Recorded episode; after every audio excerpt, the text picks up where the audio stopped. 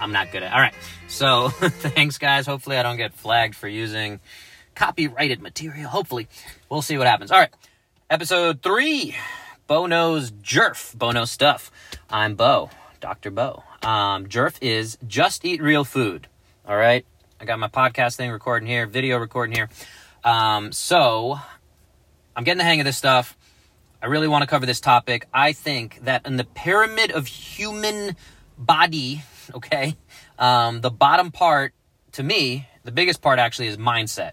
So mental health, something that gets often overlooked. We're gonna we're gonna jump a little bit ahead of that to the next foundational component of how we are as humans, and that is very much to do with nutrition. If we eat 21 meals a day, and if we're lucky enough to eat 21 meals a day, three times a day, all right, um, we want to do the best we can with what we're putting into our body. Every time you eat a meal is a chance to get better or get worse.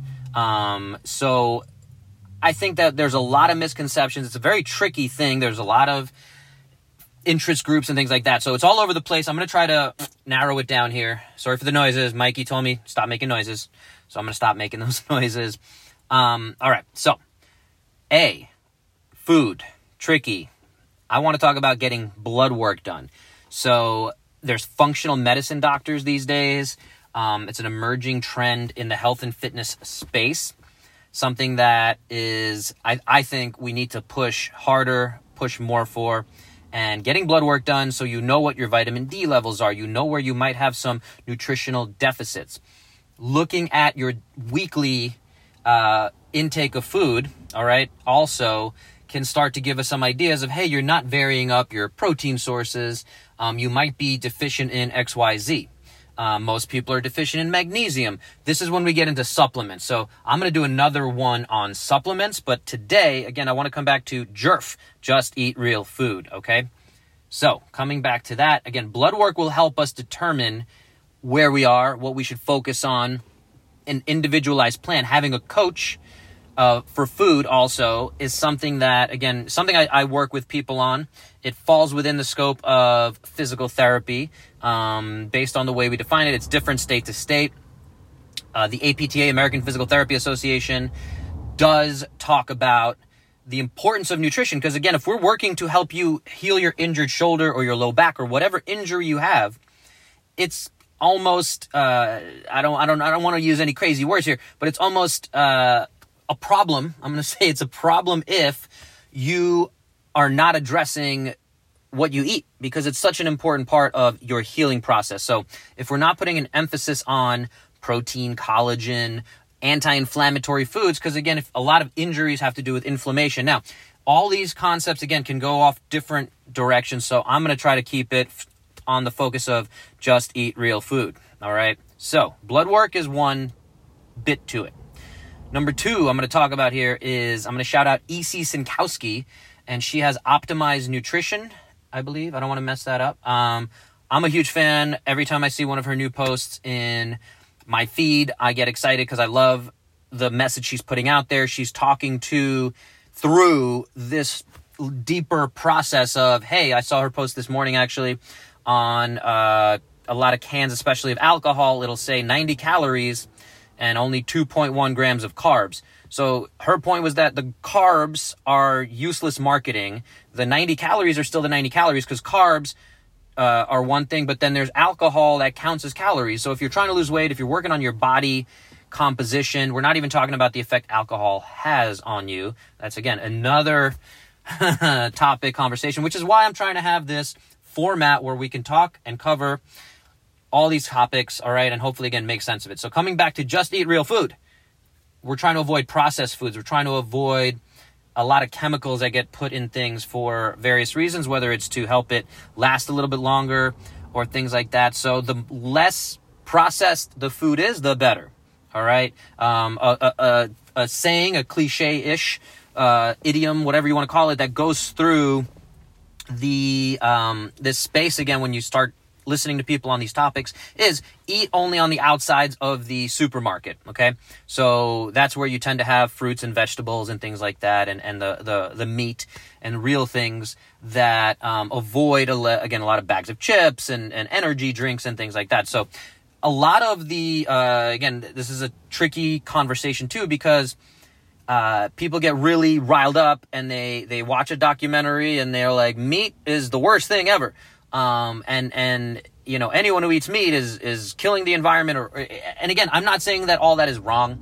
I'm not looking to create that, but those are things that we can't ignore. We should talk about again in a different format. It would probably help to have like a vegan on as a guest and things like that. But point is, we're coming back to 21 meals a week, if you're lucky, um, getting the best quality you can afford in each of those meals, and making sure that those decisions you're choosing are going to be slightly better. So if you're sitting there and you're debating between white rice and brown rice, you know, if you're not super familiar with this stuff, again, I'm hoping to help you here. For me, on that specific topic, I choose white rice. Um, as I've listened to a lot of conversations, a lot of people push brown rice as the healthier alternative.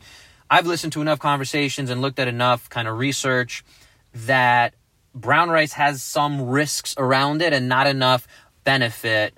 Um, again, I don't want to make this about that specific thing, but the point is there's a lot of nonsense, there's a lot of BS, there's a lot of talk, there's a lot of poor perceptions. I used to very much be before I found, and I don't want to give CrossFit all the credit here, but when I found CrossFit 2010, uh, it really changed a lot of my mindset when I got my level one certification.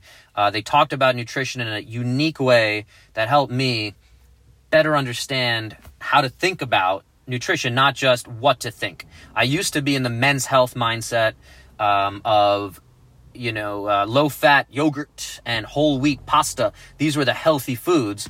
Um, and looking back at it around that time, 2010, figuring out a little bit of a, of a, of a change and focus on quality, um, that was part of my journey to say those might not be the best things. Um, may, those might be a reason why my body composition has not been the way I want it to be, despite the fact that I'm running so much and, and uh, staying very active. So, uh, again, a lot going on. Again, I'm trying to refocus it. Just eat real food. That's the focus here. So let's talk about real quick some of the catchphrases and, and terms you might see. So, organic, what does that mean? It means they tend not to use pesticides, but in order to get the true organic label, you actually have to pay a lot of money for that label. Um, is it the worst thing ever? I don't know. Um, is it is it super important to have organic? There's something called the Dirty Dozen and the Clean 15 um, you can look it up. Uh, basically, saying the dirty dozen is is 12 foods that you should not eat that are not organic because you end up eating the skin basically.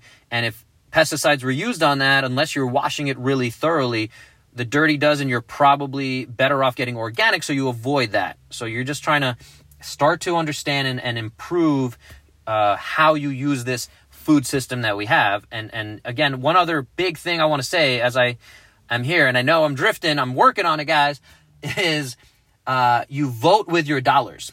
So again, when I know when I go to different Costco's, driving up and down California now for work, and I'll pop into different Costco's, and you have different uh, quality and and certain uh, areas are going to be more focused on fast food, and they have less grass fed type options. Whereas other ones I go to, they have, oh, like, oh, they have all this bone broth and things like that, that uh, wild caught sardines, things that excite me that I include in my diet versus other ones don't have those options as much because people are voting with their dollars. They're stocking those stores with the things that people are buying. So um, I think I don't want to go too far down this rabbit hole either, but there's a lot going on there. So coming back to those topics, right? Organic uh, I would look up and I can link down below or whatever uh, to Clean 15 and Dirty Dozen. Cage free eggs uh, versus, again, organic eggs. Organic eggs are not super important to me. Um, and uh, one, and I'll do a full, probably other episode maybe on this of, of uh, you you are not what you eat. That that used to be the expression, right? You are what you eat. It's just as important as uh, what you eat ate, right? So uh, if they're, that's why they talk about vegetarian fed eggs. I'm not a vegetarian. Eggs are not meant to be vegetarian. Um, so something to consider is how that animal gets fed, which is now when we talk about for meat, grass fed versus grass finished. Grass finished is not a term you're going to hear a lot, but grass fed is one that we see a lot. So what it, there's all sorts of little uh, ways that they can use that language to to kind of again marketing purposes and things like that. But again, ultimately, all these things are different grades of the quality of the food you're taking in. Ultimately, again, if you're eating lower quality food, but it's still food, it's still meat, it's still not uh, pre-packaged, you know, uh, again, super chemical laced things like that. So super sugary cereal. Um, again, I, I don't want to make it just that there's bad foods and there's good foods. Again, all of this gets super complicated. So I'm trying to come back to just eat real food, jerf. All right, so I, t- I brought up E.C. Synkowski, and that took me on a bad tangent or a good tangent. I don't know, however you want to look at it. And I want to focus on her 800 gram challenge. So it might not be the ultimate way to do things. This is again, whenever I speak with a new client, I, I, I go through what they've gone through as far as diets. We want to review what has worked for them, what hasn't worked for them, what could work for them in terms of logging your food. I don't like to log my food. I like to eat my food.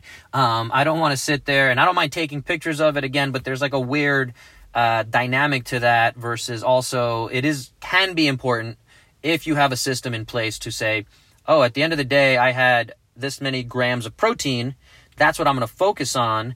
And if I didn't get enough, then I need to have more protein. And that's a really good way to ensure that my overall health gets better, that my recovery gets better from an injury.